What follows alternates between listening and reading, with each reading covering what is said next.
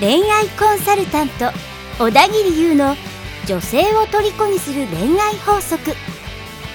ポッドキャスト小田切優の女性を虜にする恋愛法則は女性関係に悩んでいる男性向けに恋愛がうまくいくノウハウを伝授し延べ5600人以上の恋愛をサポートしてきた小田切優がお送りする女性から求められるような男に生まれ変わる番組ですそれでは本日の番組をお楽しみくださいはい、どうも、小田切です。えー、恋愛コンサルタントの、えー小田切優と言います。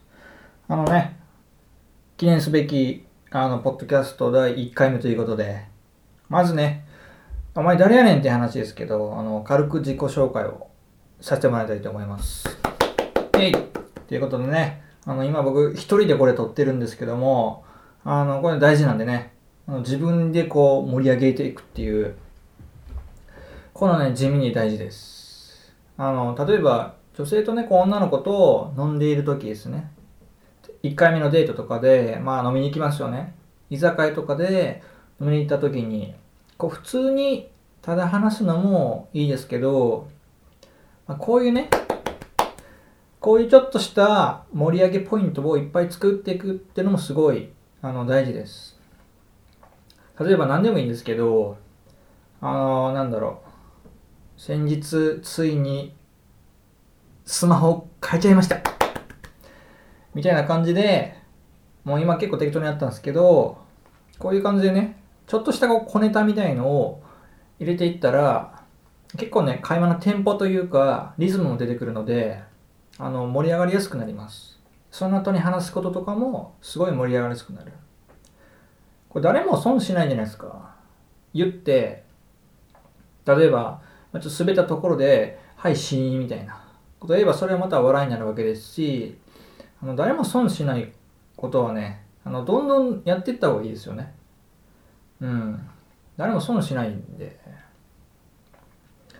こういうのね、やっていくと結構いいですよ。てか会話が面白い人とか、話がね、あの、聞いてて飽きない人とかっていうのは、やっぱ飽きさせないためのこういうのを入れていったりしてます。はい。で、最近結構、あの、よく聞くメンタリズムとかってありますよね。あの、大悟さんがやってるメンタリズムとか、そういうね、心理学的なアプローチももちろんできるんですよ、恋愛って。できるんですけど、やっぱこういうね、アナログ的な自分なのもすごい大事です。すごい大事。うん。例えば、なんかリピートするっていうのもそうですよね。同じことを何回も言うみたいな。それさっきも言うたやんみたいな。え、さっきも言うたやんみた。こういう、なんですか？これもなんかリズムいいじゃないですか。大して意味ないんですよ。正直この、ね、繰り返すことに意味はないんですけど、なんかしないけど楽しくなる。なんか引き込まれたりしますよね。うん。で、これ、あの結構芸人さんとかね、千原ジュニアとか、あの、まっちゃんとかね、人気の芸人さんとかやるんですけど、やっぱ話面白いじゃないですか。本当に面白くなくても、で、こういうの言ってたらなんか面白くね、感じさせることもできたりするんですよ。やっぱりリズムが出てくるので、一緒に楽しくなるんですよ。うん。やっぱり女の子って基本的に相手に、相手にね、今ちょっと感じましたけど、相手に合わせる生き物なので、こういう感じでね、テンション上げていったら、それに引っ張られるんですよね。テンションってね、あの、伝染するんですよね。伝染するんですよ。今2回言いましたよね。これ無意識に言っちゃいましたけど、まあ、こういう感じでね、何回も言っていいんですよ。うん。で、こういうことを言ってると、なんかもう自分にこう有利なように会話を進めるっていうことができます。主導権を握りやすいってことですよね。うん。相手が話して、相手の子がもう会話も内容もね、次の展開とも考えてたら、自然とやっぱり主導権って握られちゃうんです、向こうに。でそうなってしまうと、例えば2軒目に行きたいバーがあるとしますよね。1軒目のデートで、あの1軒目で、まあ、居酒屋とかに行って2軒目にバーに行きたいっていうあの計画があった時に、ね、相手にこう主導主導権を握られていたらやっぱり、ね、誘いにくいんですよねバーに行こうっていうのも言いにくくなりますしそれを受け入れられるかっていうとなかなかうまくいかないってことがありますうん、主導権握れてないってことはやっぱりね、下に見られてるんですよ。うん、どっちが上か下かって結構大事で、うん、だからもう会話とかも、極力ね、自分でもうコントロールするようにしないと、なかなかね、その先の展開っていうのがしにくくなります。なので、自分にこういうね、パチパチパチみたいな、自分でこう盛り上げていくみたいな、滑っても気にしないみたいな、そういう強いね、メンタルを持ってほしいなと、あの、思います。もう自己紹介するって言っても完全に話それてますけど、はい、ちょっと自己紹介戻りますね。あの、恋愛のコンサルやってます。えー、小田切優と言います。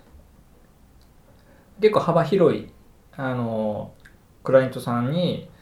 恋愛に悩んでいる方いらっしゃいまして、まあ、それぞれの悩みってやっぱ違うんですよね。同じと、同じね、人はね、一人としていないので、その悩みとかも結構もう、ほんと10人十色で、やっぱり面白いですよね。いろんな悩みを聞いていると、うん。で、よくね、あの、こういう仕事してると、恋愛にこう悩んでる人ってどういう人が多いんだろうっていう質問とかね、いただくんですけど、うん、先ほども言ったように全然違うんですよね。悩んでるポイントっていうか、うん、それやっぱ見見た目も違いますし性格も違いますしね。恋愛の経験も全く違うので悩んでるとこって違うんですけどあの広いなんすか広い意味で見たらそんなにねパターンって変わらないんですよ。つまずいていくとこってあの突き詰めていけばそれはあの違うんですけど広い意味で言うと、そんなにね、いろんなパターンがなかったりします。はい。だから実際、まあ、どういう人が多いのかっていうと、ズバリね、あの、いい人。いい人がね、多いんです。まあ、よくね、人がいいとか、あの優しそうとか、あと怒らなそうとかっていうね、人もいますけど、で、こういう人ってやっぱ恋愛に悩んでいる方って多いんですよ。非常に多い。でなんで多いかっていうと、あの、いい、いい人っていうのは結構、なんですか、マイナス的な意味合いが強かったりします、恋愛では。あの、マイナスにならなくても少なくともプラスにはなりにくいっていうことです。うん。まあ、人がいい人がみんな持てないかってそういうわけじゃないんですけど、傾向としては非常に強いですよね。うん。特に優しそうとかっていうのは、結構、ね、いいっていう意味で、長所というか、長所として取られま、取られがちなんですけど、実際はね、非常に多いです。この、優しい、優しいってよく言われるんですよっていう人がうまくいかないってことが多いんです。うん。で、これ、じゃあなんで優しい、女性とかに聞いたら優しい人が好きとかって言うじゃないですか。うん。いや矛盾してますよね。実際に優しい人が、ね、恋愛に困ってるってこれも矛盾してるんですけど、あの、恋愛ってやっぱそういう、そういうとこなんですよね。そういうとこだって、まあどういうことだって話なんですけど、あの女性がねこう言ってるからじゃあそのようにすればいいっていう単純なもんでもないんです。はい。であの僕のポッドキャストではそこら辺ついてもねあの詳しく話していきたいなと思うんですけどちょっとねあのこの優しいってことってもこれだけでねあの多分ね6時間ぐらい話せるんであのはいそうなんですよ。すごい奥が深いんですよね。まあ、今回は、まあ1回目ということで、まあ、彼は自己紹介も兼ねて、まあ、どういう人が悩んでるのかっていうところについて触れてきました。はい。で、まあ、自分だけ、こんな悩むっていうのは自分だけじゃないかなって思う方も結構いらっしゃるんですけど、まあね、そんなことはないんで、まあ、安心してほしいなと思います。ちゃんと、ちゃんとした方法とかねテクニックとか恋愛ノウハウを身につければあ全然全然大丈夫ですあの余裕で持てるようになるのであの好きな子と付き合うこともできますし、まあ、結婚するっていうことも難しくはないです。ただそのためにどうすればいいのかっていうことですね。いや本当にもう知ってるか知らないかだけの差だったりします。ほんのちょっとのことなんですよ。でもそのほんのちょっとの差の積み重ねが結果的に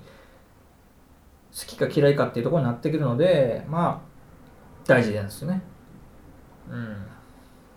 っていうことであの今回は以上になります。またあの来週も楽しみにしていてください。はい小田切でした。本日の番組はいかがでしたか？当番組ではリスナーの皆様からの質問や恋愛相談を随時募集しています。今からお伝えするメールアドレス宛てまでお願いいたします。info アットマークアルファベットで小田切。数字の01ドットコムになります。info アットマーク小田切01ドットコム。その際には懸命にポッドキャスト係と明記してください。それでは次回もお楽しみください。